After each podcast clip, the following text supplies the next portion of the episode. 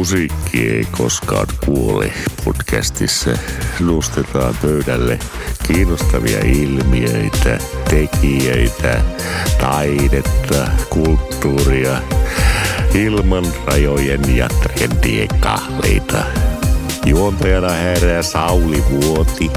Hän on indie-muusikko, musiikin tekijä ja lääketieteen ammattilainen, joka rakastaa musiikkia sen kaikissa muodoissa. Ja oli aihe mikä tahansa, Sauli käsittelee sen intohimoisen empaattisesti. Tervetuloa mukaan tämän musiikkipodcastin kiehtovaan sykkeeseen.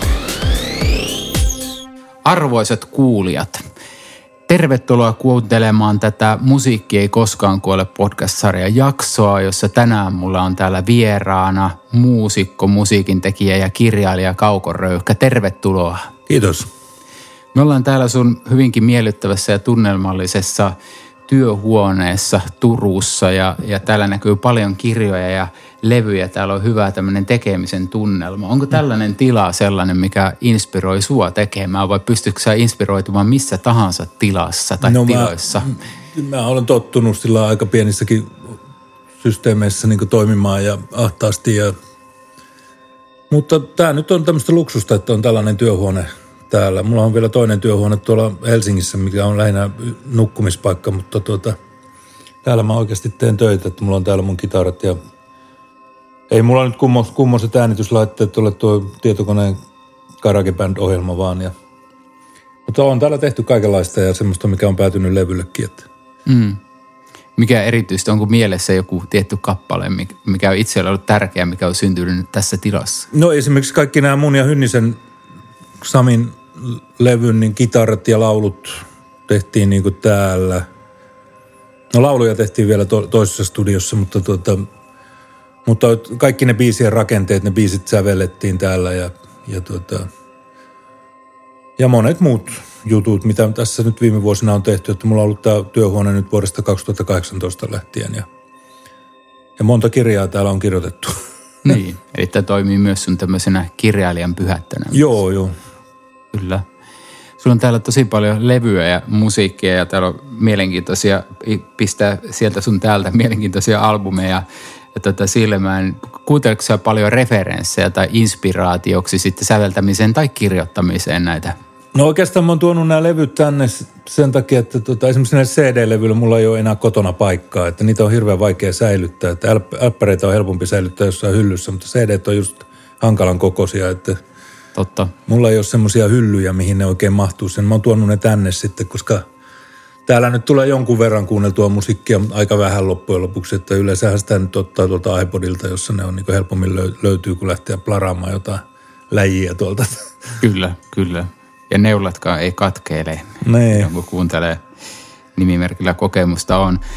Tota, jos palataan tässä kuitenkin hieman hieman taaksepäin ja, ja tota, on tarkoitus keskustella lähinnä positiivista asioista, mutta yksi tällainen asia, mitä ei voi olla keskustelematta, on tietysti tuo covidin tota, vaikutus ja, ja minkälaista se covid on ollut, tai minkälaista elämää ja musiikin tekijä elämä on ollut sen covidin jälkeen. Minkälainen sulla oli tämä covidin vaikutus ja tämä covid-ajan jakso, minkälaisia puuhasteluja sä teit sinä aikana? No mullahan meni keikkoja tietenkin paljon alta pois ja mä jouduin miettimään toimeentuloa. Mutta mä keksin sitten alkaa tekemään näitä tilausbiisejä ihmisille ja sehän meni oikeastaan tosi hyvin ja mä sain siitä rahaa ja, ja pärjäsin sitten covidin aikana ja sitten me tehtiin täällä jotain äänityksiä ja sitten tuolla on yksi, yksi studio kanssa, missä me käytiin jotain äänittämässä, että niin säilyi semmoinen – kosketus vielä tähän luovaan työhön, musiikilliseen luovaan työhön. Ja kirjoja tietenkin pystyi kirjoittamaan ihan normaalisti. Että ja olihan se nyt semmoista aikaa. Kaikki nämä luontopolut tuli tältä alueelta niin koluttua kyllä aika tarkkaan. Kyllä. Saiko sä enemmän sitten kirjoitettua sen covidin aikana? Ja... No mä kirjoitan koko ajan paljon, että mä en oikein osaa sanoa, että mikä on enemmän enää, mutta tuota, olihan se nyt ankeita tietenkin, että ei pystynyt oikeastaan hirveästi tapaamaan ihmisiä ja kyllä täällä silti kävi ihmisiä ja, ja tota, oli jotain tapaamisia ja, ja musa, musaakin tehtiin ja kaikenlaista. Että, ja jonkun verran iltaa istuttiin niin viinilasin ääressä, että esimerkiksi tässä huoneessa. Että mm, mm, kyllä. Et, Miten sä kaipaatko sä itse ihmisenä näitä sosiaalisia interaktioita, kuinka tärkeitä ne sulle on, niin jos ajattelee ihan ihmisenä olemista, mutta myös tätä inspiroitunutta tilaa? No on ne kyllä tärkeitä, että kyllä mä kaipaan. Ja mä oon monesti miettinyt, että miltä tuntuisi muuttaa jonnekin maalle, että mä tavallaan monesti kun kierrellään autolla jossain tuolla maaseudulla, mä kattelen kaikkia kivaa näköisiä taloja, että olisi kiva asua tuossakin ja sillä että olisi mahtavaa elellä täällä ja katella luonnon tunnelmia ja vuoden aikojen vaihtelua ja kaikkea tuollaista, mutta tuota, sitten mulla tulee semmoinen olo, että entä sitten kun mä tu- yhtäkkiä en saiskaan jotain ihmisiä paikalla ja kukaan ei tulisi tänne ja mä joutuisin lähteä kaupunkiin ja sitten olisi kallista ajaa taksilla takaisin. niin, kyllä, käytännön asioita. Joo, allekirjoitan toi ihan täysin, että luonto on mukavaa, kunhan se on vaan riittävän lähellä sivistystä, niin silloin se Joo, ja sinne luontoon pääsee sitten sillä autolla ja siellä voi kävellä. Ja... Mutta tietenkin tuommoinen maaseutupaikka olisi hieno, mutta mulla nyt ei ole varaa ostaa mitään mökkiä tai kakkostaloa tai muuta tuommoista. Että tuota, kyllä tässä nyt kaupunkilaisena sitten eletään, että ehkä se sopii mulle paremmin, koska mä oon kuitenkin aina kaupungissa elänyt. Kyllä. Tuota, tuo oli mielenkiintoinen seikka toi tuo esille tämän, että tosiaan sä teit silloin covidin aikana niitä tilausbiisejä, niin Joo. kerro siitä hieman lisää, että minkälaisia biisejä sieltä tuli ja pääseekö näitä jostain kuulemaan, mitkä on ollut villeimpiä biisejä, tilattiinko pilkkabiisejä tai mitä biisejä tilattiin? Ei, ne oli yleensä tuommoisia syntymäpäivälauluja ja, ja onnittelulauluja tai jostain pitkästä parisuhteesta, niin kuin sitä haluttiin siitä haluttiin tehdä biisiä. Yksi kaveriporukka tilasi biisin ja että tota, kyllä ne tuommoisia hyvin positiivisia biisejä oli ja, ja tota, mä otin tuolta mun demoilta jotain sopivia melodioita ja sitten niihin muokkasin sanat sitten sopiviksi ja mä kysyin aina niiltä tilaajilta, että mi, mitä te haluatte näihin kappaleisiin, että, että jos tämä tulee jollekin henkilölle, niin että tota, mitään luonteenpiirteitä tai muita juttuja tai kohtaamisia tai tapahtumia te haluatte siihen laittaa, niin tuota, mä mm. laitan ne kaikki. mm. Ne haluaa sitten sen kaukoröykkä soundilla tehdyn biisin ja semmoisen ne saa sitten. Pääseekö näitä mistään kuuntelemaan näin heti aika kaukoröykkä fanina miettiä, että mä haluan kuulla nämä biisit? Ehkä joskus, mä en tiedä, on niistä jotain pientä kyselyä ollutkin, että tuota, voisiko niitä jotenkin julkaista. Voi olla, että mullahan on kaikkiin tietenkin oikeudet, että mä voin – ehkä jotain niistä vähän muotoilla ja laittaa jollekin tulevalle levylle, jos mä nyt tässä vielä levyjä teen, että tuota, ilmeisesti teen. Niin, että kyllä mä nyt aion, siis siellä on, niin monet niistä biiseistä oli kyllä sen verran hyviä, että mä haluan niin ne tehdä itsekin, itsellenikin. Mm. Että en mä sillä säästellyt mitään, enkä tehnyt mitään semmoista niin roskaa niille ihmisille, vaan yritin tehdä parhaani. Osan biisestä mä tein yksin täällä, jos se maksoi aina tonnin, jos, jos mä tein sen biisin yksin, mutta jos siihen tuli soittajat mukaan, niin sitten se maksoi kaksi tonnia, koska mä maksoin meille jätkille palkan.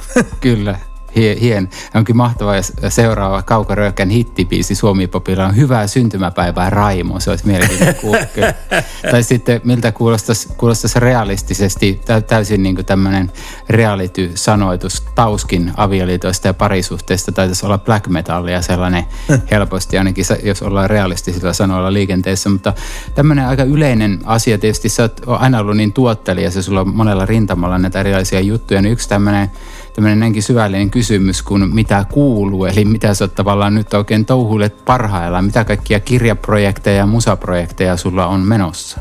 Mulla on kaksi kirjaprojektia menossa. Mä oon Anneli Aunolan eläkkeellä olevan poliisin kanssa niin tuota, kirjoittanut nyt kaksi tai kolme dekkaria. Kolmas dekkari on nyt tulossa. Ja siis tällaisia rikostarinoita, jotka perustuu Annelin omiin kokemuksiin, kun hän on poliisina ratkonut jotain keissejä ja sitten tuota, sitten mulla on nyt oma romaani, joka tulee, niin kuin, mulla on tämä trilogia, Maankorvessa kulkevi ja sitten Lapsosen tie ja nyt tulee niin ihana enkeli kotiin vie kolmas osa, Kyllä. jota mä oon kirjoittamassa ja, ja tuota, sitten musapuolella, no mulla on se ikuisuusprojekti Mattila Rikun kanssa, että siitä pitäisi tulla levy. Yksi biisi on julkaistu, marraskuun kulkija, se tuli jo viime syksynä. Se oli hieno biisi. Joo.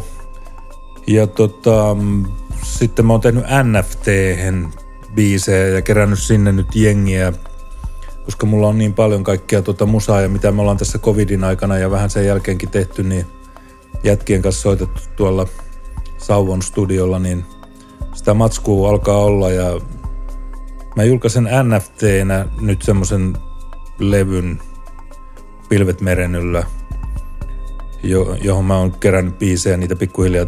Ihmiset maksaa 50 ja ne pääsee mukaan siihen systeemiin ja ne saa nyt sen levyn sitten, kun se valmistuu.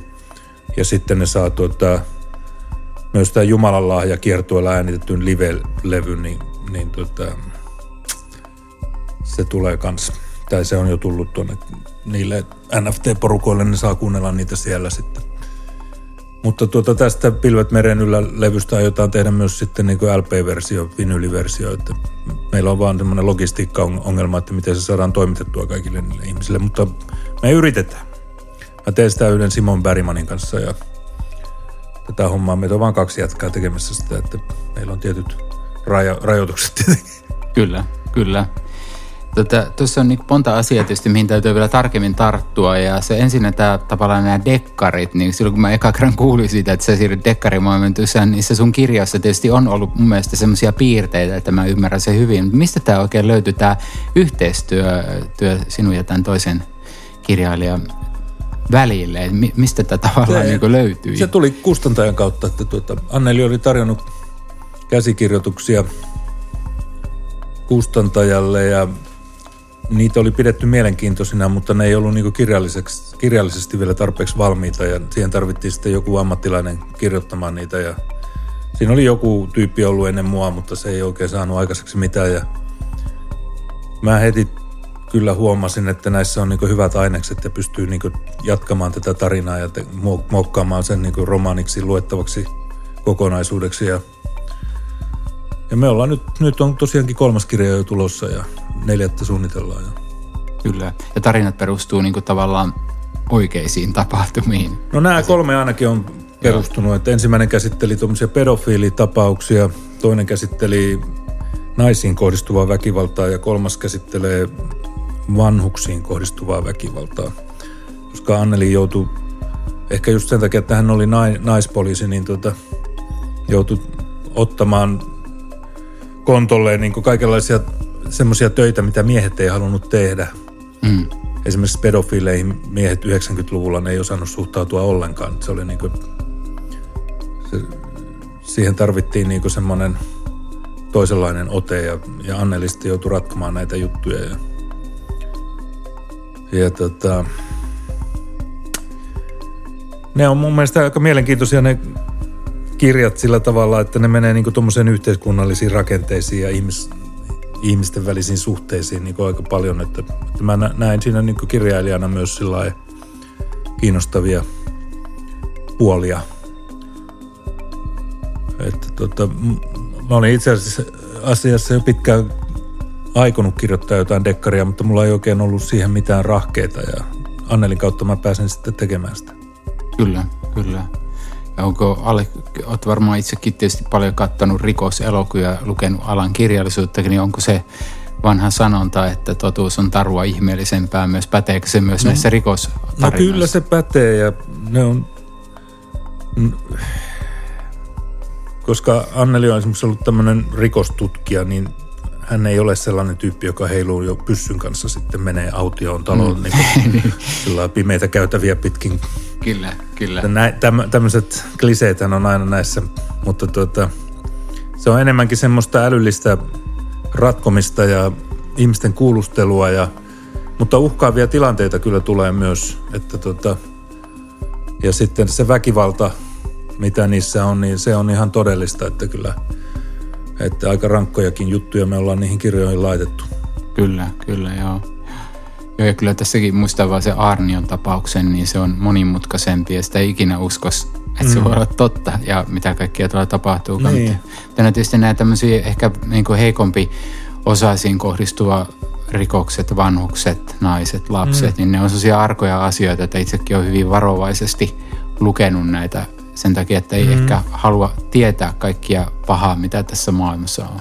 Niin, se oli tuommoinen, mä muistan kun näistä pedofiilijutuista alettiin esimerkiksi puhua joskus 80-luvun loppupuolella, että mä en sitä ennen varmaan edes tiennyt, että mikä semmoinen pedofiili on. Mm.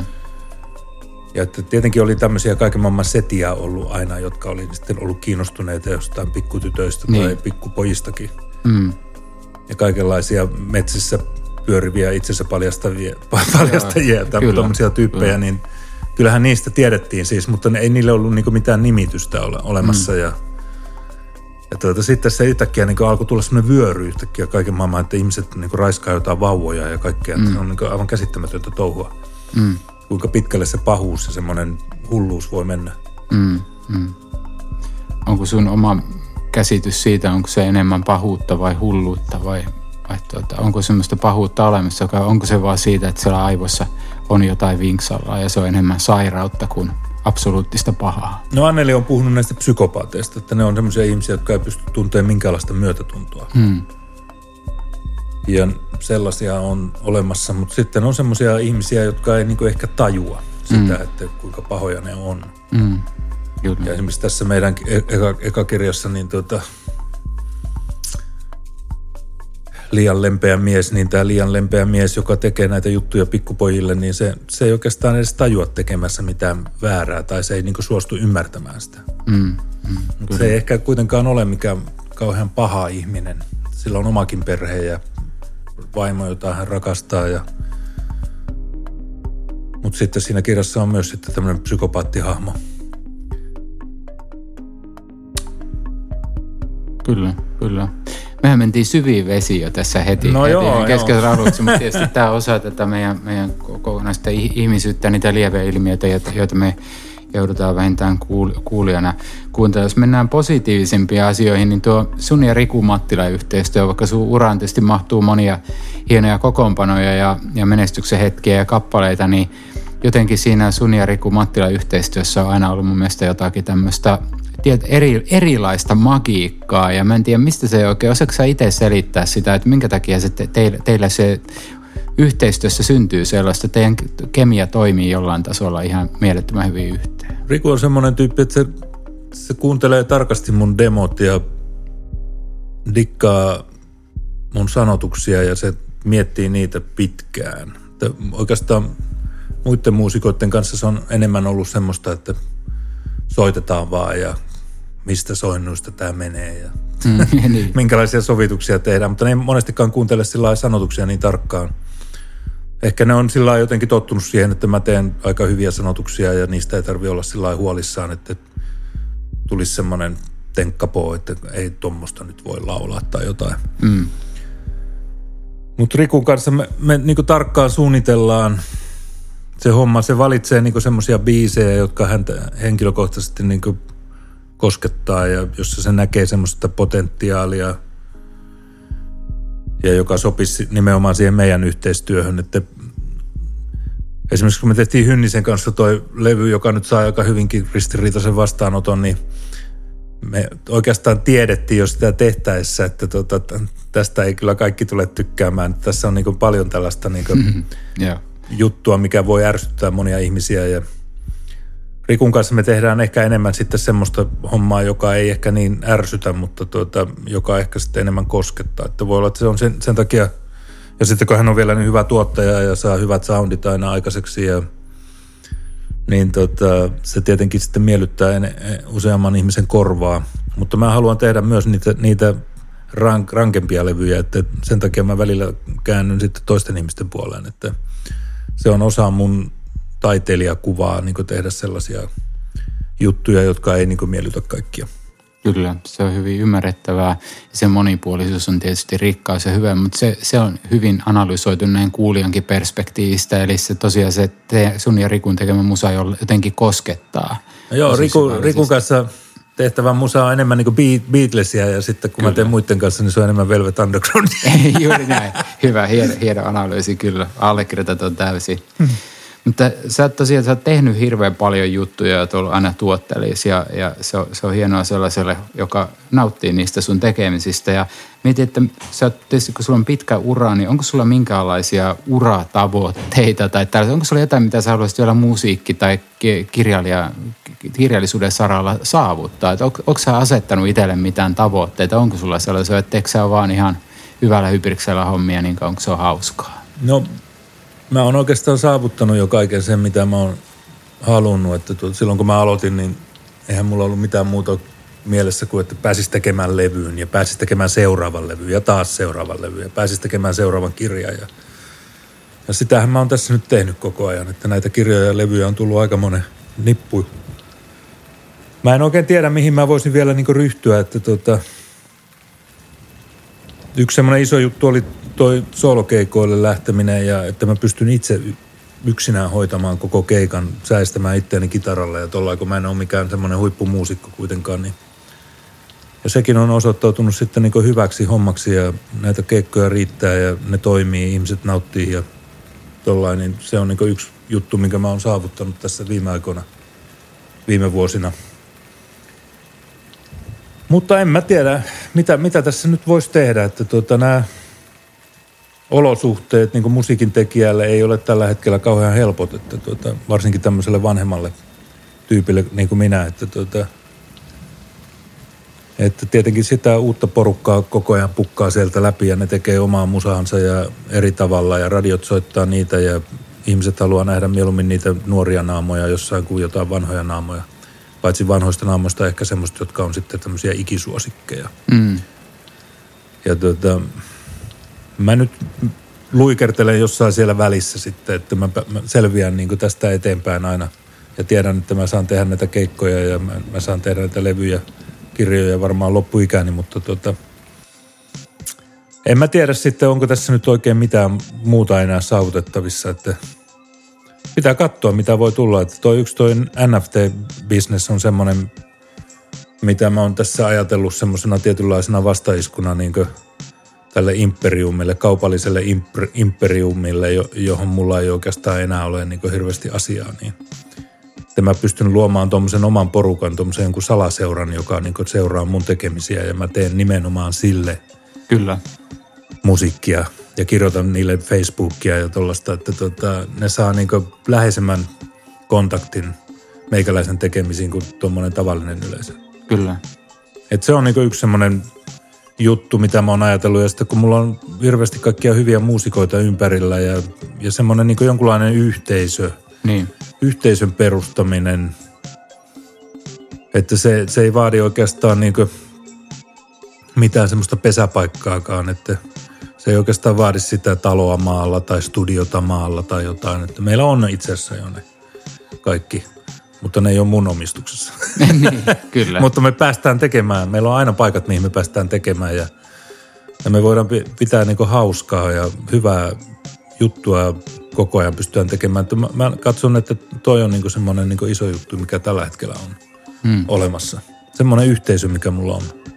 Ja sä nautit siitä luomisesta kuitenkin. Se on se, mikä sua inspiroi edelleen. Joo, ja sillä tämä on niinku erilaista kuin esimerkiksi 80-luvulla, kun meillä oli kaukoröyhkeä narttu ja se oli semmoinen keikkabändi ja,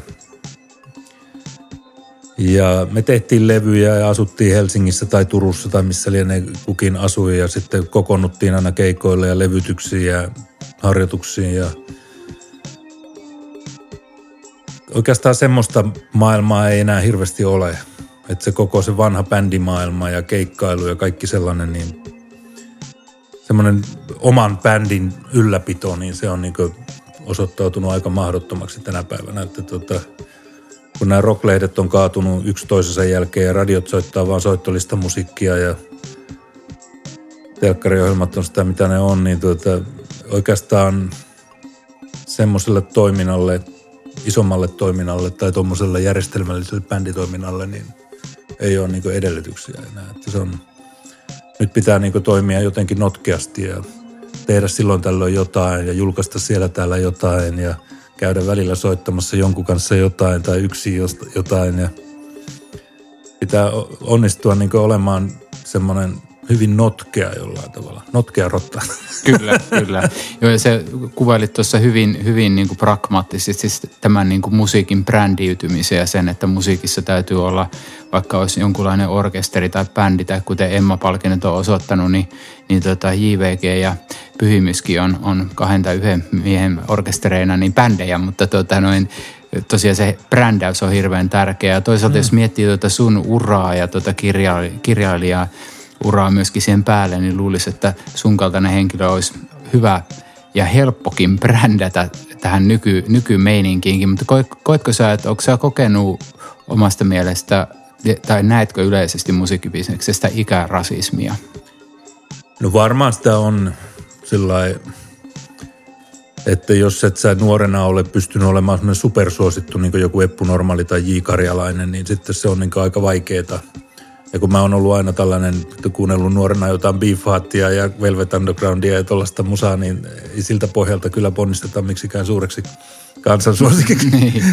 Mutta tota, se, se on ollut oma valinta. Mä oon halunnut tehdä sellaista ja tota, kyllähän mä oon tässä pärjännyt kuitenkin ja edelleenkin teen hommia ja olen kuvioissa mukana. Että mä oon onnistunut nyt luomaan semmoisen jonkun oman brändin kuitenkin tässä, että joka ei ole suuren suuri, mutta ei myöskään ihan pienen pieni, että tässä nyt pärjätään. Kyllä. Mutta tuota, niin, mitäs mä nyt sanoisin tuohon.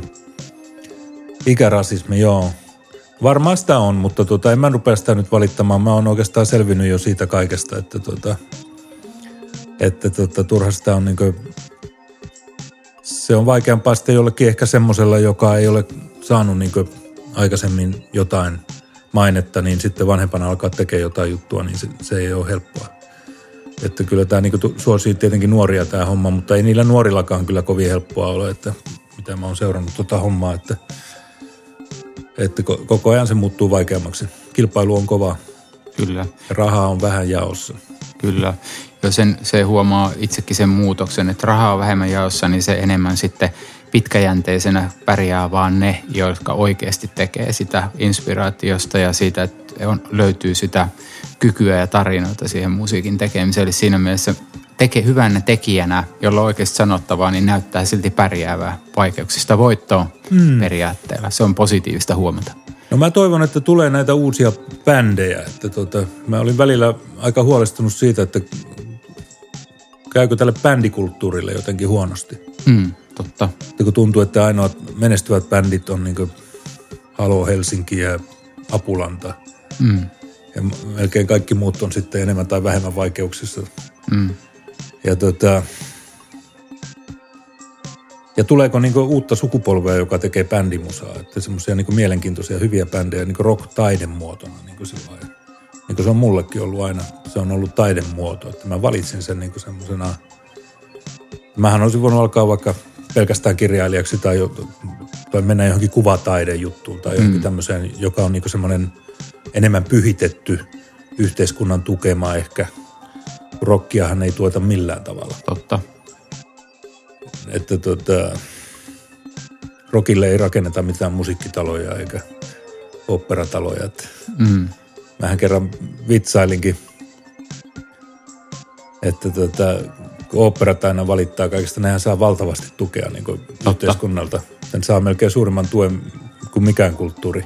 Mm.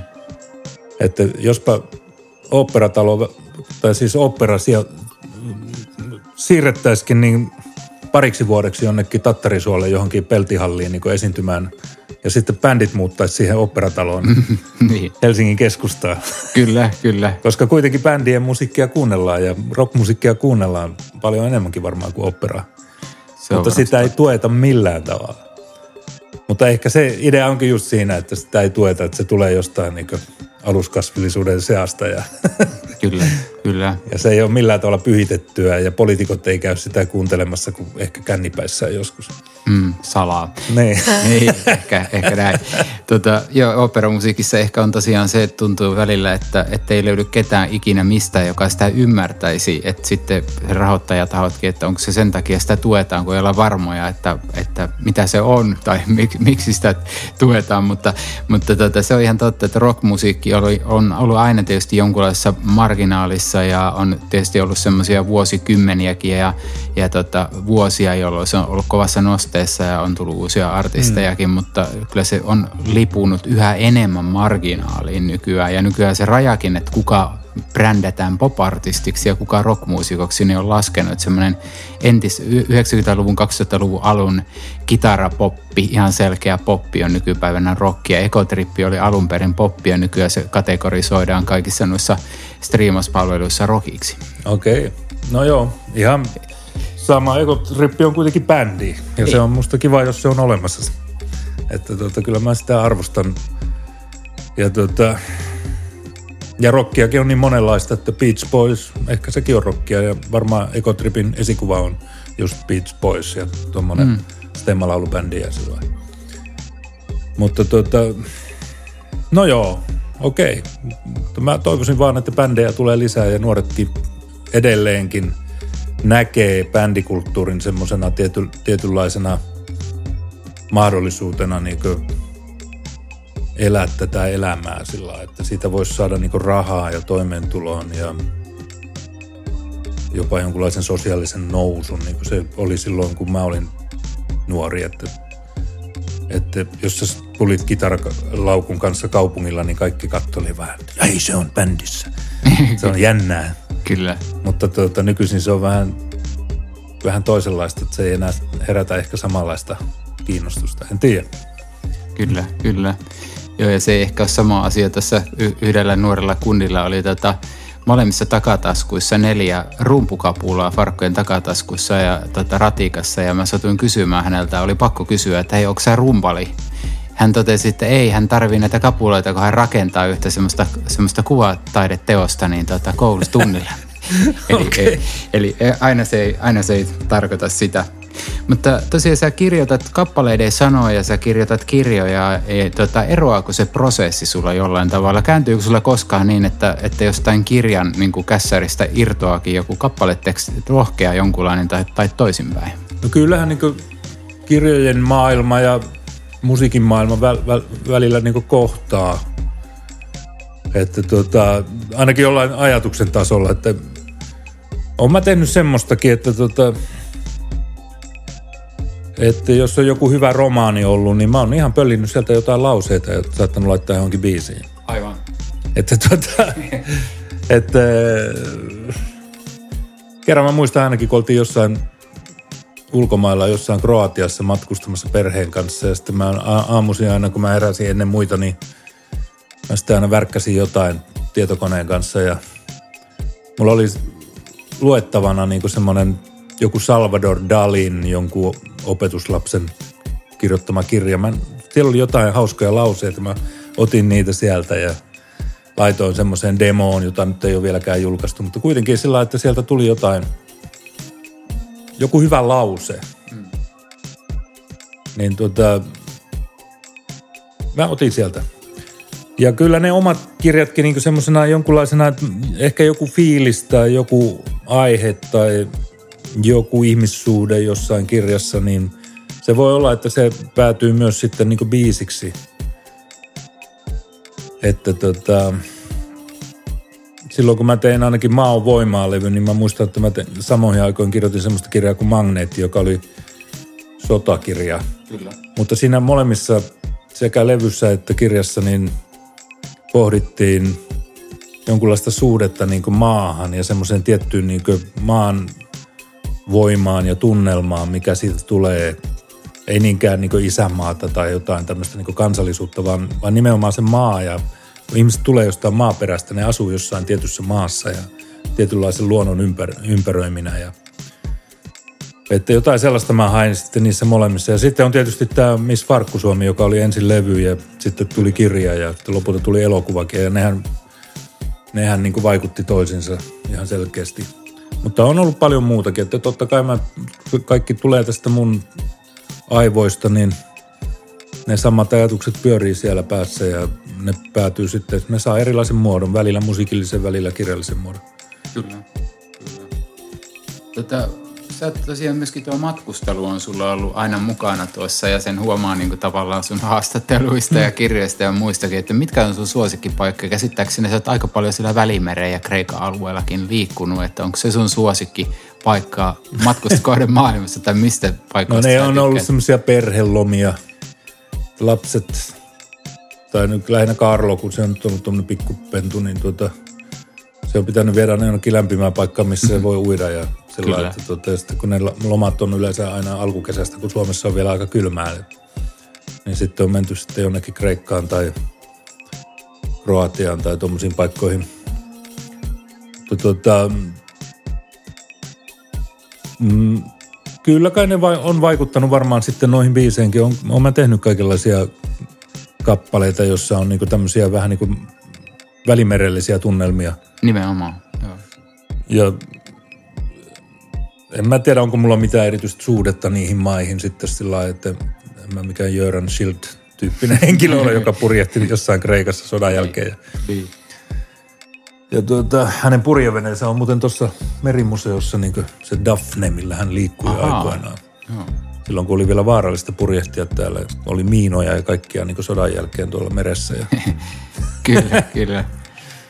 No, mutta hän teki sitä ja tavallaan hänenkin hahmonsa on kyllä jollain tavalla mielenkiintoinen ja, ja, ja jossain määrin tuommoinen etelässä kulkeva, tietenkin joku Leonard Cohen, joka asuu Hydran saarella ja siitä on tehty paljon kaikkea semmoista romanttista dokkaria ja muuta, että hänellä oli siellä naissuhteita ja kaikkea tällaista niin hienoa etelän auringossa. Hän kirjoitteli sitten kirjojaan ja biisejään ja siinähän on jotain helvetin tyylikästä sillä että Niin. niin. tuota, kyllähän mä nyt jotain semmoista voisin itsekin harrastaa ja olen harrastanutkin sitä, mutta tuota, kyllä se on sitten ollut kuitenkin semmoista, että siinä on ollut rääkyvä kakara mukana sitten.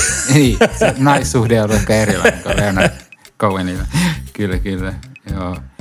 Tätä me eksyttiin vähän tässä kuitenkin takaisin vielä tähän kirjallisuuteen ja muihin, niin koitko sä, että tota, tuo kritiis, kritiikki tai kritiikin ammattitaidon taso Suomessa, eroaako se musiikkikritiikissä niin kuin tota, kritiikissä ja kirjallisuuskritiikissä sun mielestä? Miten sä koet se itse tekijänä? No, en mä osaa. Nämä kriitikkojutut on semmoisia ikuisuusjuttuja ja jotkut ihmiset ottaa ne kauhean vakavasti. Ja, ja kyllähän ne muakin on monesti harmittanut semmoiset negatiiviset kritiikit, mutta tota, sehän on heidän oikeutensa kirjoittaa mitä he haluaa. Ja,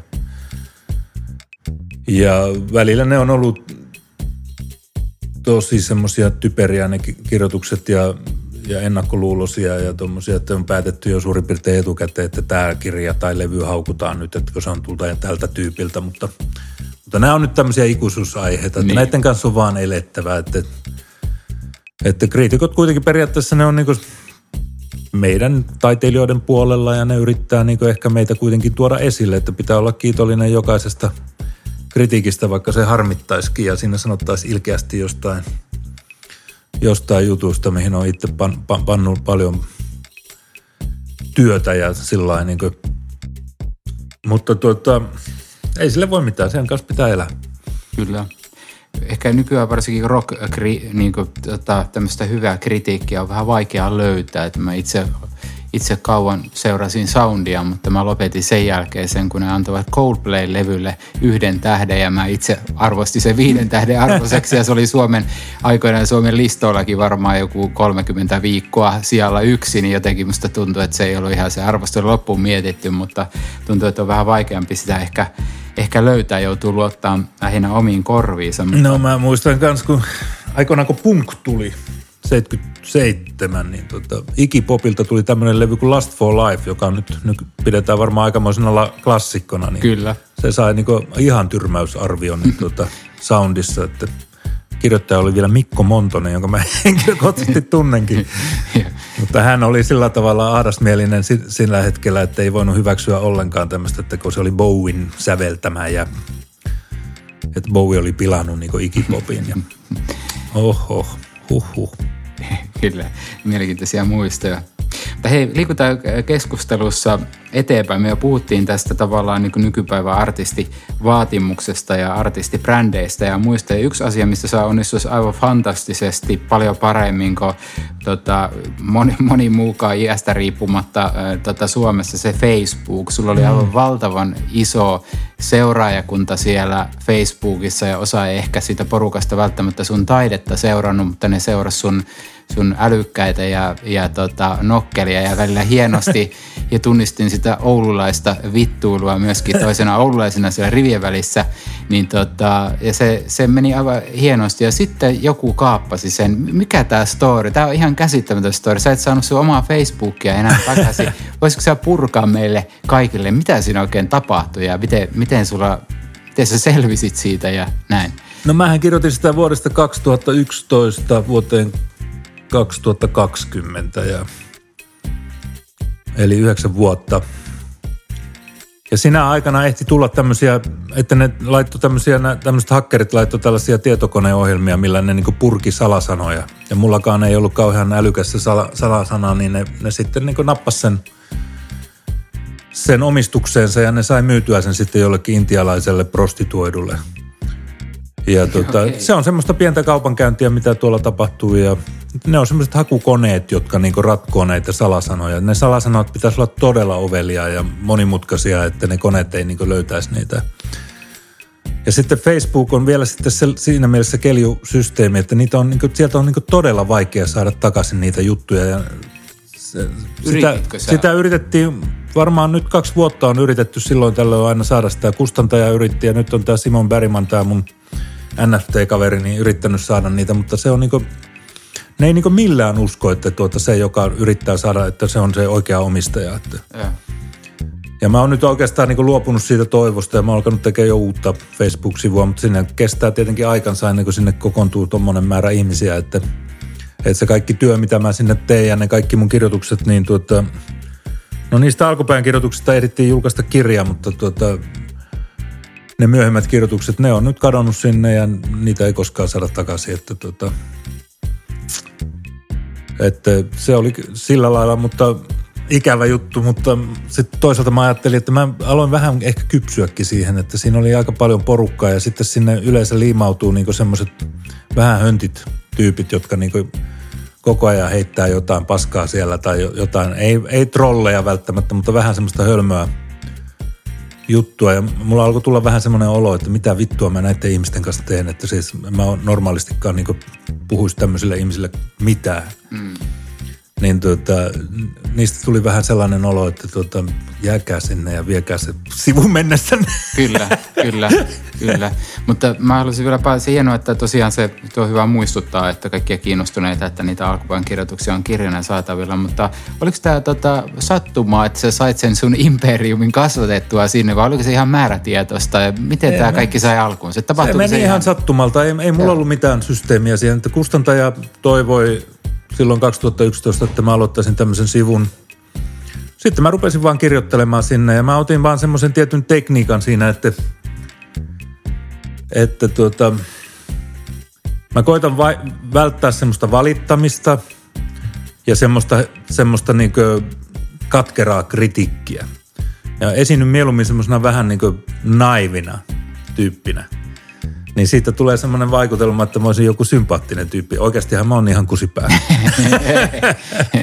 mutta sitten se, mutta tota, se miellytti ihmisiä ja se huumori, mitä siinä tuli. Ja jossain vaiheessa mä vähän aloin kirjoittaa jostain politiikasta, mitä ei kannata oikeastaan tehdä. Mm. Et politiikka on vähän semmoinen alue, joka niin kuin, siinä saa heti jonkun leiman. Kyllä. Joten mä lopetin sen politiikasta kirjoittamisen, mutta sitten mä jouduin vähän semmoiseen tilanteeseen, kun mun piti sinne kuitenkin päivittäin kirjoittaa, että se porukka pysyy siellä, niin sitten mä joudun kirjoittaa vähän niin liikaa ehkä jostain omista perhejutuista ja tommosista. Että vaimo alkoi jo sanoa, että että tämä ei ole enää ihan kivaa, että kaikki ihmiset tietää meidän kuvioista tai jotain. Mm. Että, että tuolla on ihmisiä, jotka katsoo jo pitkään ja sillä mm. Ja sitten mä nyt kun mä oon alkanut tämän uuden sivun sitten, niin mä oon koittanut pitää sen sillä tavalla, että siinä ei ole niinku perhettä mukana juuri lainkaan. Että, Eli kolme se, Ptä pois, perhepolitiikka ja pissikset. niin, joo. no joo, semmoinen, että sen pitää tulla niinku sen kaukoröyhkän persoonan kautta jollain tavalla, että se on niinku semmoista julkista työtä. Se pitää tajuta, että se on niinku julkista hommaa ja, ja, se, menee julkiseen levitykseen. Että tota, siihen ei kannata laittaa sitten semmoisia asioita, jotka on niinku millään tavalla – ne pitää olla tavallaan henkilökohtaisia, mutta ne pitää olla henkilökohtaisia sille kaukoröykän hahmolle. Aivan joka on niinku kuitenkin enemmän tai vähän, vähemmän niinku keksitty niin, kyllä. Niin. kyllä. Se on niinku niin. imago. Kyllä. Kyllä, mutta tuohon vielä pakko tarttua tuohon, että se, joka osti sen sun sivun, niin tota, ensinnäkin mietin, miksei mulle tarjottu sitä, yeah. sun maksaa enemmän, mutta tota, näin, niin, tämä siis intialainen prostituoitu osti sen. Niin, siinä alkoi olla yhtäkkiä semmoinen intialainen nainen, joka ilmeisesti jotakin kauppasi ja se tarvii semmoisen porukan sinne, että sillä on, se osoittaa, että hänellä on niinku semmoinen kannatus. Joo, kyllä. Että siinä on, se on jotain semmoista pientä kauppaa, mitä ne tekee sitten tuommoiset tyypit, jotka niinku tota, näitä hakkerihommia hoitaa. Että ne, ne katsoo heti, kun joku sivu on saavuttanut tietyn suosion, niin ne iskee siihen sitten. Aivan. Tota, onko sulla tietoa, onko nämä sun suomalaiset seuraajat jäänyt sitten seuraamaan Ei, tätä? Ei siitä mitään. Enkä mä välitä, se on ollut ja mennyttä kaikki. Tämä, tämä on kyllä niin hämmentävä, pelottava esimerkki. Nyt ihmiset, muistakaa laittaa salasana ne Niin, no mä, mä, en siinä menettänyt mitään rahaa, koska mä en, mä en myynyt sinne sivulle mainoksia, vaikka mulla oli niin paljon seuraajia. Mä en tienannut sillä mitään. Korkeintaan mä sain muutaman ihmisen enemmän tulemaan mun keikoille tai ehkä muutaman enemmän Mm. Muutaman kappaleen kirjaa myytyä enemmän, mutta tuota, se, mä en halunnut siitä semmoista kaupallista sivua. Mutta sitten tietenkin tommoset ihmiset, jotka elää jollain blokkaamisella, mm. niin tuota, niittenhän täytyy sitten niinkö salata ne hyvin ne juttunsa, koska niiltä menee sitten elinkeino. niin, kyllä, kyllä juuri näin. Tota, palataan vielä hieman tosiaan tähän tietysti nykypäivänä musiikissa, sä oot nähnyt vuosikymmenten aikana monia eri muutoksia musiikkibisneksessä, mutta tietysti semmoinen, mikä on tullut ja mullistanut tämän maailman, niin on tietysti ollut tämä digitaalisuus ja striimaus ja se, että kaikki maailman musiikki on lähestulkoon saatavilla sillä kymmenellä eurolla mm. kuussa. Minkälaisia ajatuksia se herättää? Käytätkö itse Spotifyta ja striimauspalveluja ja miten sä oot itse niin kuin artistina lähestynyt tätä striimaus maailmaa? No mä o, otin mä sen Spotifyn tuohon, kun se on valmiina tuossa mun puhelimessa, että mä voin sitä joskus kuunnella jotain uusia levyjä.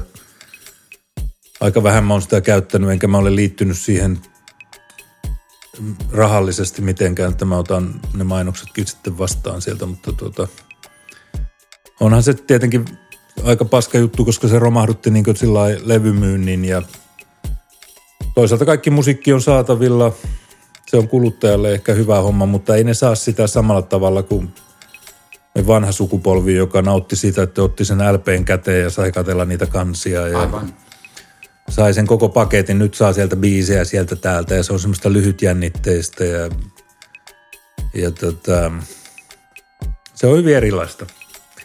Mutta ajat muuttuu ja siihen täytyy sopeutua, että ei sille oikein voi mitään, että – Mä muistan aikoinaan 90-luvulla, kun tekno tuli, niin silloin alettiin puhua, että nyt bändimusiikki loppuu kokonaan. Mm, niin. Joo, ja sitten tuli heavy ja sitten tuli rap ja sitten nyt on tämä iskelmäbuumi ja, ja tota, kaikki muuttuu. Mutta kyllä se rockikin varmaan siellä räpiköi mukana sitten, että, tuota, mm. että jotkut ihmiset vielä sitäkin haluaa. Kyllä, kyllä. Ja kyllähän juuri juurikin tätä Blind Channel oli muun muassa Euroviisu edustajana rockbändi kotikaupungistamme Oulusta. No okei, okay. hyvä näin. niin, että se, siinä mielessä kyllä se siellä Niin, elää. ja mikä Monskin voitti sen sitten. Niin, joo. En ole kyllä heidän musiikkiaan kuunnellut, enkä kyllä Blind Channeliäkään, mutta tuota, lykkatilla. Kyllä, kyllä, kyllä, kyllä. Siellä on ehkä semmoisia tulevaisuuden kaukoröyhkiä kypsymässä siellä, mm. mutta, mutta tosiaan niin, niin tota, siitä me on paljon näissä podcast-jaksoissa myöskin keskusteltu ja pohdittu, että onko se kuuntelija vakaumus silloin, kun se on tuolla yhden klikkauksen päässä ja se ei maksa mitään, niin samanlainen kuin semmoisella, joka sijoittaa siihen levyyn tai CD-levyyn tai älppäriin ja avaa sen ja haluaa tutustua siihen artistia ja ajatusmaailmaan ja kuunnella koko albumeita, että onko musiikin merkitys, onko se, että se on nykyään saatavilla kaikille helposti, niin onko se niin kuin, tuonut lisää siihen sisältöä ja kattavuutta vai onko se tavallaan vienyt enemmän musiikilta merkitystä, että se on vähän niin kuin semmoinen kulutushyödyke, niin kuin tämä ilma, mitä me tässä hengitetään. No mä luulen, että se on niin hajonnut koko toi kenttä sillä tavalla, että rockmusiikki on vain yksi osa sitä musiikkimaailmaa, että sitten siellä on nämä pintaliito iskelmälaulajat ja, ja sitten tuota, kaikki muut alalajit siinä. Että tuota, ja rap on ehkä sitten sitä, tavallaan sitä nuorten jätkien rockmusaa, mitä aikoinaan oli joku punk tai joku niin. rock and roll. Totta. Että tuota, se, siinä on se jätkäkulttuuri sitten. Mitä sä kysyitkään sitten? niin, ei tämä on ihan hyvä, hyvä analyysi. Kyllä me, me, me tuolla hyvin pärjätään. Yksi semmoinen, tietysti sä et ole varmaan sellainen artisti, joka hirveästi on niitä tunnustuksia ura-aikana kaivannut, mutta sä oot saanut myös sen erikois-Emman, eks näin? Joo, mulla on yksi semmoinen. Joo, kyllä. Miltä se tuntui saada se? Ei miltä. Ei miltä tuntui. Must, se piti hakea levyyhtiöstä ja se painoi aivan helvetisti. kyllä, kyllä. Mun mielestä se oli hienoa, kun sä sait sen, että mä niin tavallaan sun, sun uraa ja musiikkia ja kirjoja seuraaneena, musta se tuntui hyvältä kyllä. No, okei. Okay. Se... No, en mä välitä noista palkinnoista, ne on vähän semmosia niin kuin Mä tiedän, että sitten kun mä kuolen, niin kaikki nuo palkinnot, mitä mä oon saanut urani aikana, ne luetellaan aina siinä muistokirjoituksessa. Ihan niin kuin ne olisi niitä kohokohtia, mutta oikeasti kohokohtia on just se, että on tehnyt jotkut tehnyt sen musiikin ja pärjännyt sillä koko elämän ajan, että pystynyt elättämään sillä itsensä, niin se on se, se isoin juttu ja kaikki muut tuommoiset ihmeet tunnustukset, niin ne on vaan semmoista, niin kuin, semmoista medialle helppoa niin tuollaista korostamista. Mm, kyllä, kyllä. Ehkä vähän pinnallistakin koro, korostamista, mutta tosiaan mietin yksi sellainen, mikä tietysti on kanssa ehkä vielä näitä aikakautemme ilmiöitä, on se, että tällä hetkellä tunnetaan elävä sellaista aikakautta tosiaan, että naisartistit on se, jotka, joka on se juttu ja niitä on hyvin paljon, että miehet päätyy heavy-bändeihin tai mm. räppiin. Tietysti on jonkun verran singer-songwritereita, mutta to, mie, miespuolisiakin, mutta niin bändejä ei – hirveän paljon enää ole ja jotenkin eletään sellaista naisartistien mm. aikakautta. Joo, siltä se vähän vaikuttaa. Mä, mä oon tehnyt töitä monien naisartistien kanssa tuossa vuosien varrella, jolloin taas naisia oli vähemmän niin mukana Kyllä. kuvioissa. Et se oikeastaan taisi alkaa kunnolla semmoinen naisartistien menestys sitten, kun tuli tuota Jonna Tervomaa ja Maija Vilkkumaa, että ne oli semmoisia ensimmäisiä, jotka oikeasti myi paljon. Sitä ne oli ollut vain jotain maarittia ja tuollaista, joka... Mm. Mutta tuota, nythän niitä on tosi paljon ja siinä on semmoinen tietynlainen rooli juttu, että niiden naisten pitää olla semmoisia niin tietyllä tavalla viehättäviä ja laulaa semmoisella vähän piipittävällä äänellä ja että se, on, se pitää olla semmoinen niin tuommoista esimerkiksi Patti Smithin kaltaista naista ei kyllä suomalaisessa mm-hmm.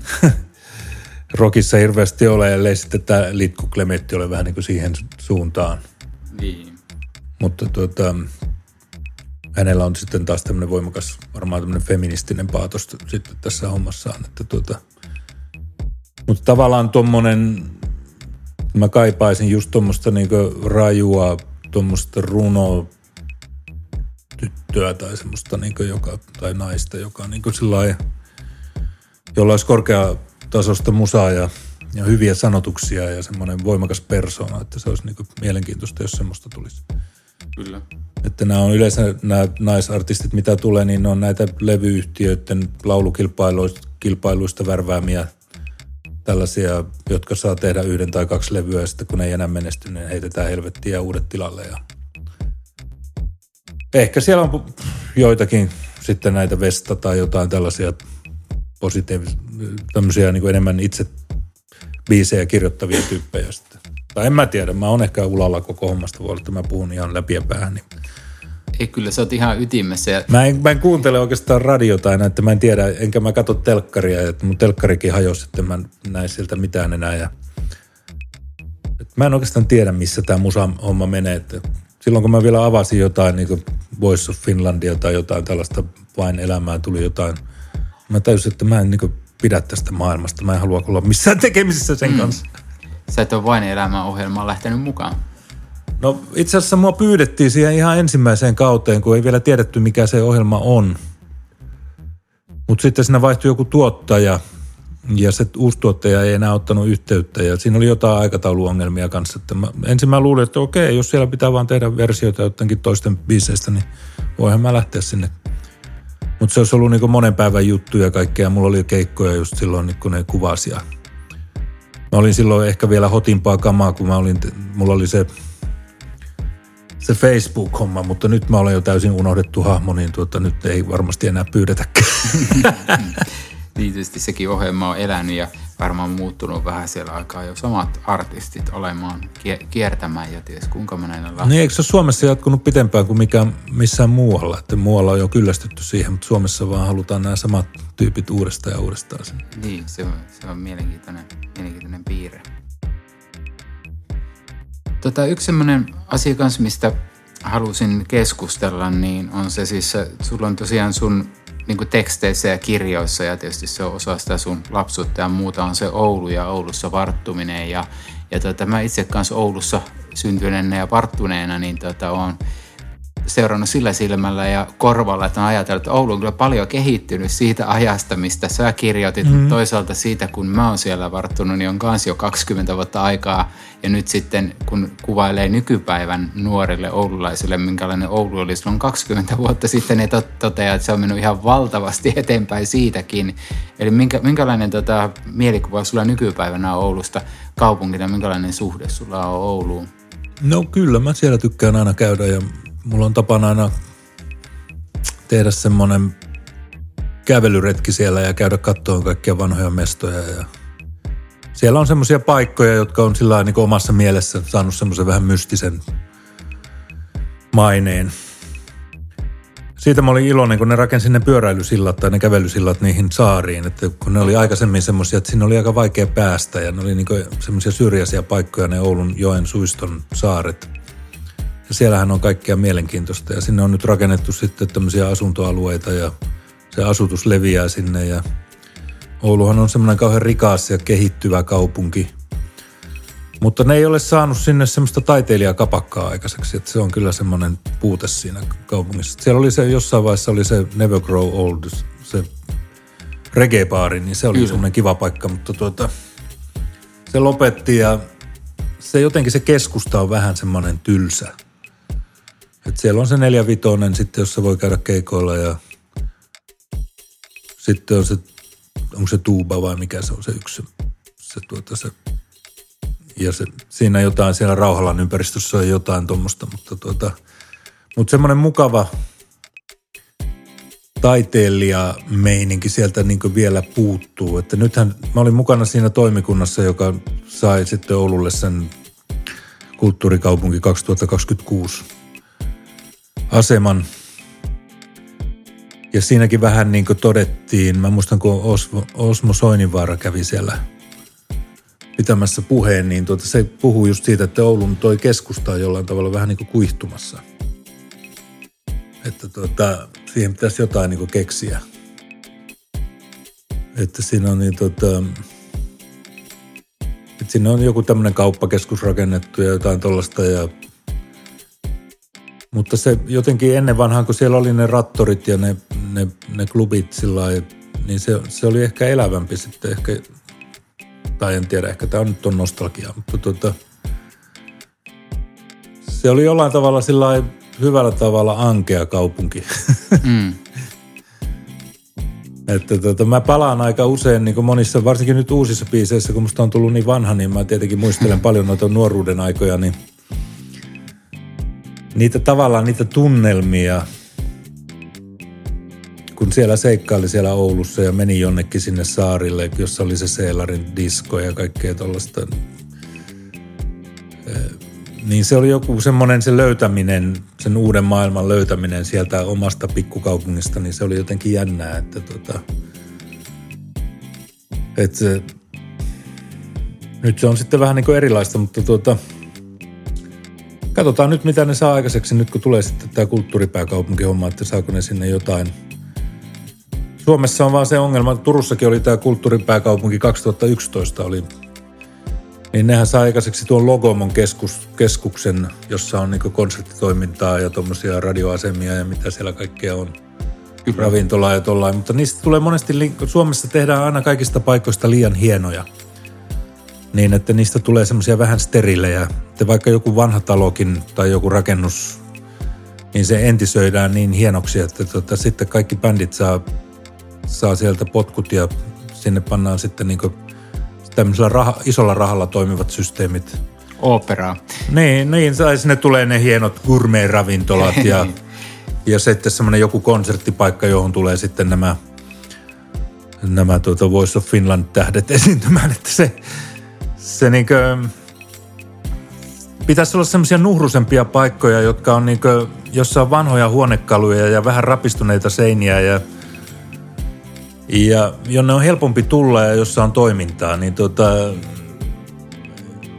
jossa semmoinen ruohonjuuritason artistitoiminta pystyy elämään, niin semmoista pitäisi olla. Mutta Suomessa ne vaan menee monesti sillä tavalla, että ne niin entisöidään liian fiineiksi ne paikat ja sitten sieltä katoaa se oikea, oikea elävä kulttuuri ja sitten tulee semmoista jähmettynyttä, Kyllä. tuettua kulttuuria. Kyllä. Mm. Tuo on mielenkiintoinen ilmiö tuo, että Oulusta tosiaan se ankeus on pienenty, pienenty sinun ajoista minun aikoihin ja se on lähtenyt sieltä lähes kokonaan pois. Oulu ei ole enää tunnu ollenkaan ankealta. Että siinä ei ole sitä ankeutta. No ei se ehkä sillä tavalla ankea. Se on nyt semmoinen... Että oikeastaan koko Suomi on muuttunut semmoiseksi vähän, että täällä on tietenkin elintaso on noussut – silloin aikoinaan, mä muistan kouluun tuli ensimmäinen pizzeria vuonna 76, niin siinä oli niinku korttelin mittainen jono. Kyllä. Kukaan ei ollut syönyt pizzaa niin. Suomessa. Niin. Ja tota, puhumattakaan kiinalaisista ravintoloista, intialaisista, nepalilaisista ravintoloista, niin ruokakulttuuri on muuttunut tässä viimeisten kymmenien vuosien aikana aivan toiseksi. Ja ihmiset osaa jo vaatia kaikkia hienoa ja kaikkia hienoja leivoksia ja hienoja kahvilaatuja ja kaikkea muuta. Ja, ja sitten kylpylätoimintaa ja kaiken maailman hienoja juttuja niin kuin osataan vaatia. Ja mäkin olen käynyt esiintymässä monissa paikoissa, jossa on niin kuin tehty niin kuin ruuat sen esiintymisen mukaan ja kaikki tuollaista. Niin kuin tehty semmoinen teema-ilta ja mm.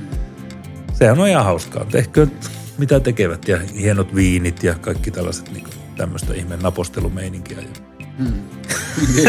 on, se, on se muuttunut hyvin paljon. Mutta tota, hei, jos jatketaan tätä meidän pientä Suomen tämmöistä pikakurssia maantieteeseen, niin sä oot kuitenkin sitten juurtunut tänne Turkuun. Ja se on myös mielenkiintoinen, että miten päädyit sitten tänne Turkuun ja mikä sua täällä niin kuin viehätti. No mähän on paluumuuttaja jo tässä Turkuun hommassa. Mä tulin tänne aikoinaan opiskelemaan vuonna 1979 ja, ja olin täällä osittain asuin niin kymmenisen vuotta, että mulla oli täällä, niin kuin, täällä mä olin kirjoilla, mutta oikeasti mä olin enemmän Helsingissä silloin kuin Narttu aikoina. Ja... Mutta sitten mä muutin 2009 tänne uudestaan, sitten kun olin 20 vuotta asunut Helsingissä välillä ja ihan sen takia vaan, että täällä oli halvemmat asunnot ja meille syntyi toi poika ja mä olin eronnut vaimosta ja hän jäi asumaan tyttärien kanssa sitten Helsinkiin ja itse asiassa ehdotus tänne Turkuun muuttamisesta tuli häneltä, että muutetaan kaikki Turkuun ja aloitetaan uusi elämä täällä. Ja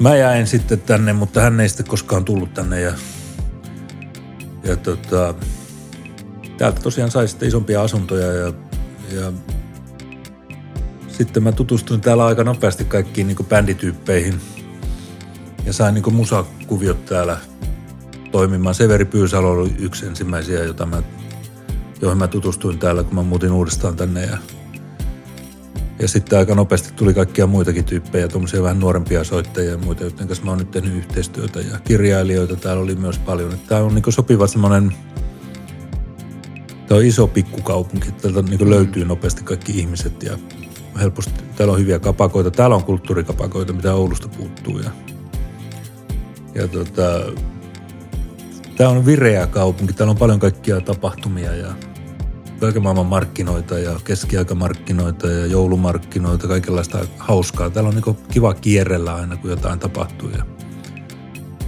Turku on aika hyvä niin järjestämään kaikenlaisia tapahtumia.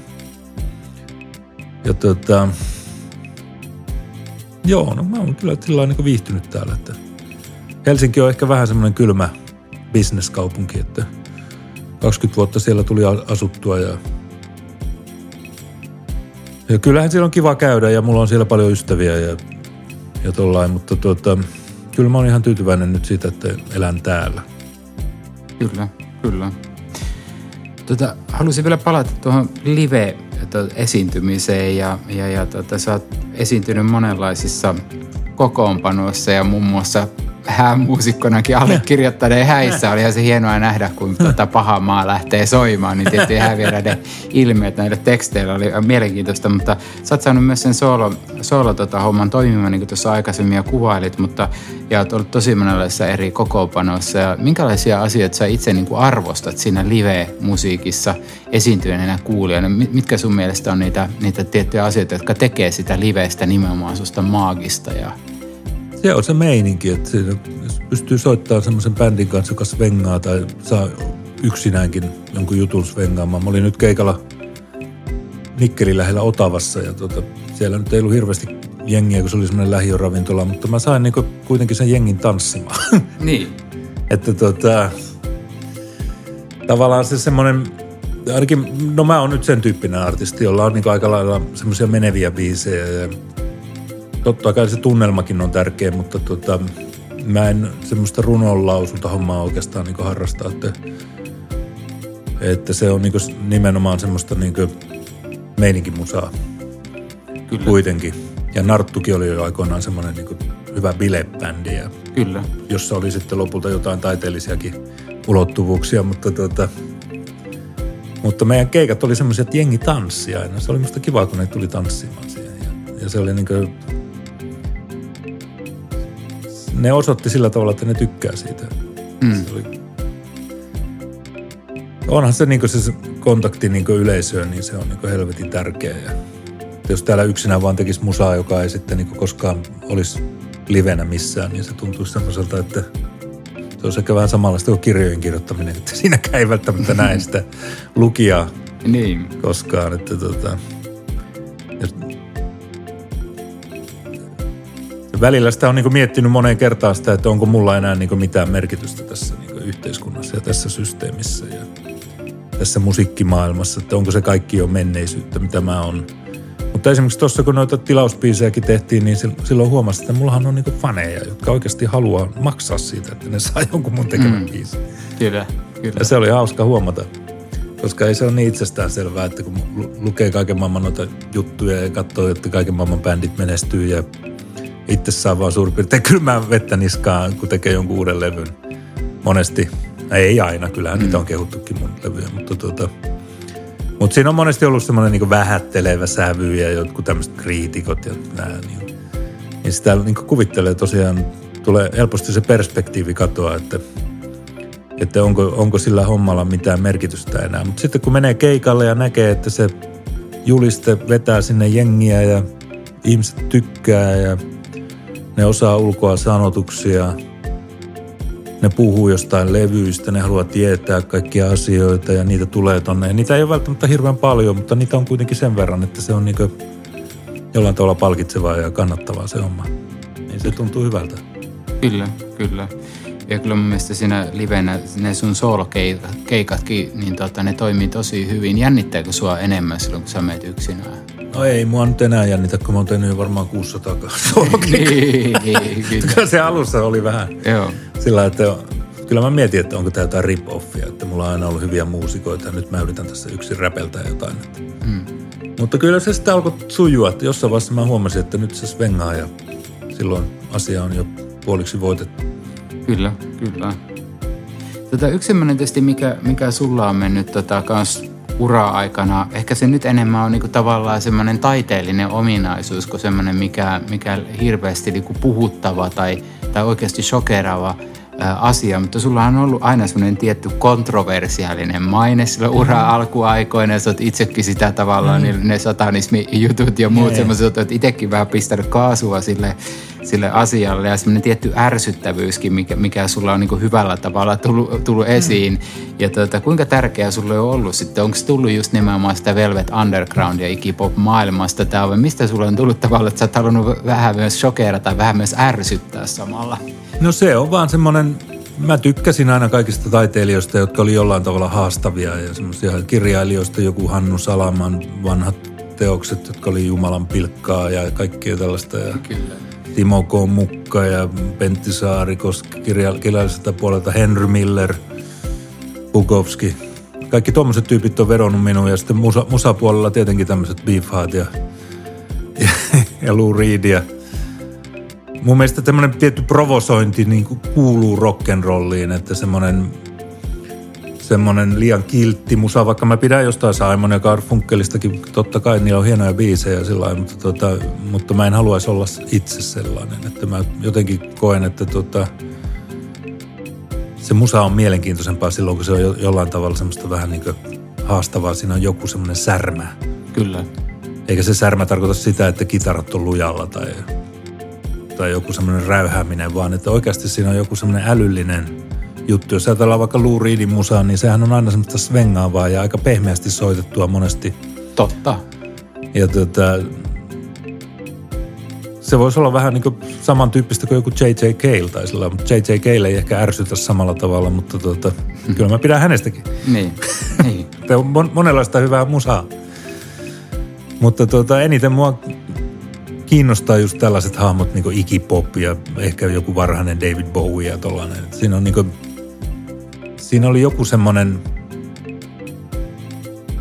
mä muistan esimerkiksi kun mä näin ensimmäisen kerran David Bowien kuvan lehdessä, että mä olin jotain 13-vuotias. Mä sitten mietin, että mikä tämä on, onko tämä mies vai nainen. Ja, Kyllä. Ja tuota, sitten kun eli jossain niin kouluyhteisössä, jossa niin arvostettiin niin kovia urheilijoita ja tuommoista machomeininkiä ja niin sitä ajattelin, että tämmöinen David Bowie, sehän niin tuo aivan toisenlaisen mieskuvan, että tuota, mm. tämä on mielenkiintoinen. Kyllä.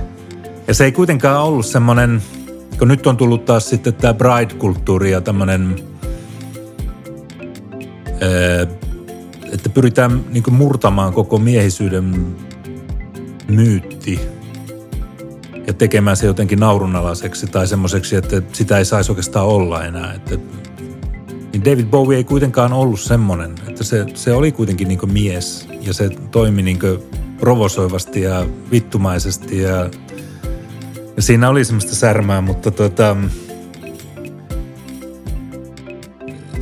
se oli kuitenkin semmoinen, että se uudisti niin sitten semmoista näkemystä siitä, että mikä mies voi olla. Että, että se voi olla tommoinen, että se pukeutuu tuollain niin naismaisesti ja, ja tuollain niin meikkaa ja kaikkea tuollaista, niin se oli, se oli hauskaa. Kyllä.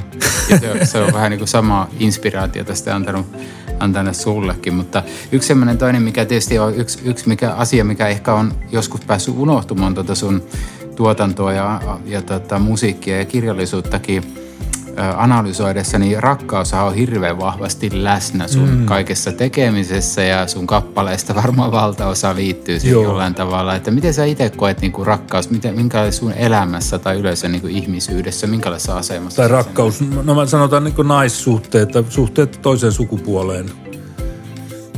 Niin No kun tekee biisejä, niin silloin monesti hakee niitä hyviä fiiliksiä tai mielenkiintoisia fiiliksiä. Ja monesti ne mielenkiintoiset ja hyvät fiilikset tulee just näistä hyvistä ihmissuhteista ja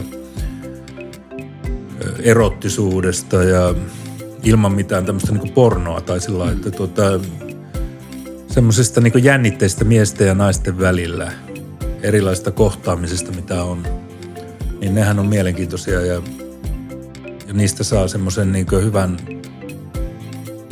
hyvän niin kuin, jutun niin kuin johonkin biisiin. Että se on, niin kuin, jos ajatellaan niin rockmusiikkia yleensäkin, niin yleensähän se kertoo just näistä seksuaalisista jännitteistä. Melkein kaikki biisit Beatleseilla tai kellä tahansa rollareilla tai muilla. Ja niitä voi olla hyvin erilaisia juttuja. Jotkut ihmissuhteet on syvällisiä, jotkut on pinnallisia, jotkut on seksuaalisia, jotkut on seksittömiä. Jotkut on viha, rakkaus, mitä tahansa, niin tällaisia juttuja, niin ne on inspiroivia. Että mun olisi, mä en osaa esimerkiksi kirjoittaa jotain poliittista laulua.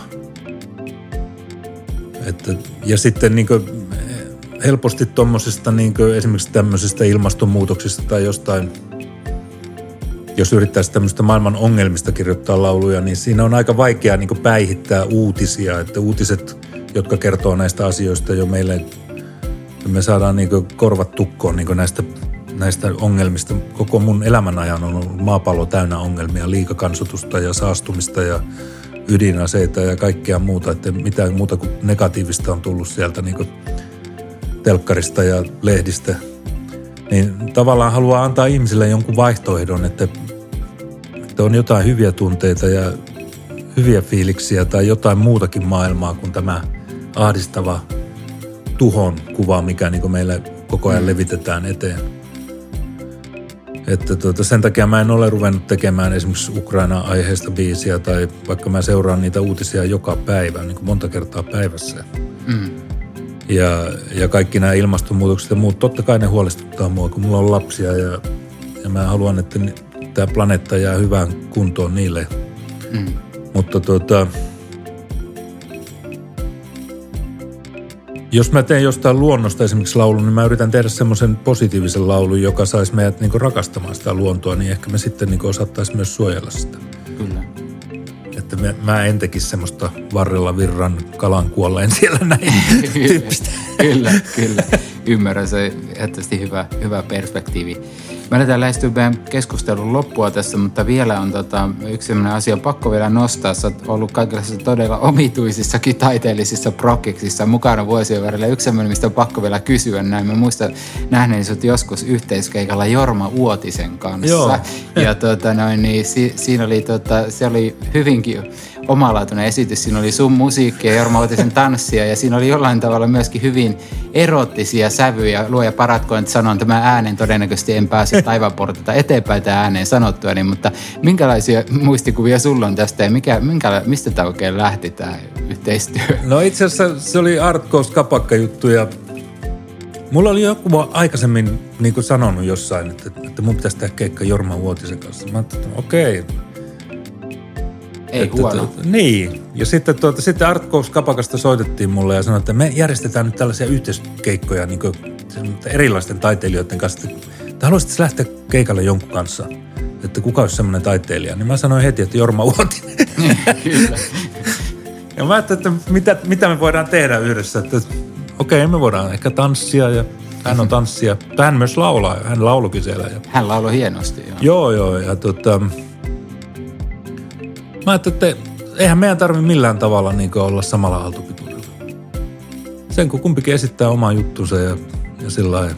Mä olisin ollut valmis tekemään niitä enemmänkin niitä juttuja, mutta tota, hänellä on ne omat systeeminsä. Hän esiintyy semmoiselle enemmän naisvaltaiselle yleisölle ja, ja tota, sanotaanko vanhemmille nais, naisille.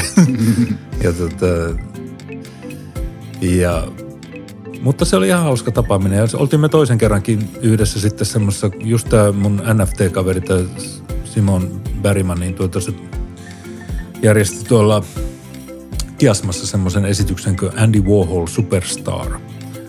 Ja sitten siihen piti saada bändi, joka esittää Velvet Undergroundin biisejä, niin mä olin sitten mukana laulamassa niitä ja Jorma oli siellä kanssa sitten tanssimassa ja hänet ripustettiin kattoon jollain vaijereilla ja. Roikku sieltä. Vaatteista kuitenkin. Joo, ja sitten, se, sitten mulla oli semmoinen demo, jonka mä olin tehnyt, semmoinen rockibiisi, niin hän sitten esitti semmoisen vähän, vähän äh, gay-tyyppisen esityksen toisen kaverin kanssa, niin tuota, niillä oli jotkut kiiltävät kuteet ja Stetsonit päässä ja ne siinä sitten joras ja sen, sen biisin ta- taarissa ja se oli ihan hauska. Kyllä, kun, kun harmi, että päässyt sitä näkemään. Mutta hei, me ollaan päästy meidän keskustelun loppuun. Mä haluaisin kuitenkin ihan tämmöisellä helpolla kysymyksellä tässä keskustelu päättää. Eli tuota, tämmöistä mielenkiintoinen aina pohtia vieraiden kanssa. Mutta mitä sun mielestä musiikki on? Miksi se on meille ihmisille niin tärkeää ja merkityksellistä? Se, se herättää niin paljon tunteita, että kaikki on kuullut musiikkia jostain lapsesta asti. Ja tietyt biisit kuuluu tiettyihin hetkiin. Eli tuossa mä just ennen teidän tuloa, niin mä kuuntelin tuota Jet Rotallin stand-up-levyä, kun mä luin siitä juuri jutun. Ja se sattui olemaan ensimmäinen äänilevy, minkä mä ostin vinylinä, kun mä sain vinylisoittimen vuonna 1974. Ja mä ostin tämän levyn ja sitten kuuntelin ja mä muistan minkälaisen tunnelman se aiheutti ja mä muistan miten se lähti käyntiin, kun se tuli sieltä ensimmäistä kertaa niin oikeasta stereoista. Mulla ei ollut aikaisemmin ollut stereoita, mulla oli ollut vaan semmoinen kasettinauhuri. Ja se oli jotenkin niin hieno juttu. Mä muistan vielä senkin, miltä se vinyli haisi. Kyllä. Se haisi semmoiselle muoville, semmoiselle PVC-muoville. Mitä se oli se muovi? No, jotain semmoista, mutta se oli semmoista raskasta vinyliä ja se levyn kansi oli semmoinen, että kun se avasi, niin ne tyypit hyppäsi sieltä niin esiin semmoisena pahvifigureina. Ja, ja se koko maailma oli, se bändi maailma, se musiikin maailma, se oli jotain niin järjettömän hienoa ja mystistä. Mulla oli tapana aina niin pummata koulusta ja mennä niin keskellä päivää, kun kaupunki oli aika lailla tyhjillään, kun ihmiset oli töissä, niin tuota, levykauppaan niin plaraamaan levyjä.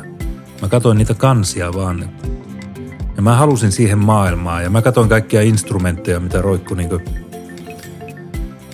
musiikkiliikkeen ikkunassa ja mä toivoin, että mä osaisin soittaa jotain kitaraa ja siitä tuli niin, niin paljon semmoisia hyviä fiiliksiä. Se koko maailma oli niin semmoinen, johon mä halusin mennä. Ja se on voimistunut edelleenkin. Mä oon kova...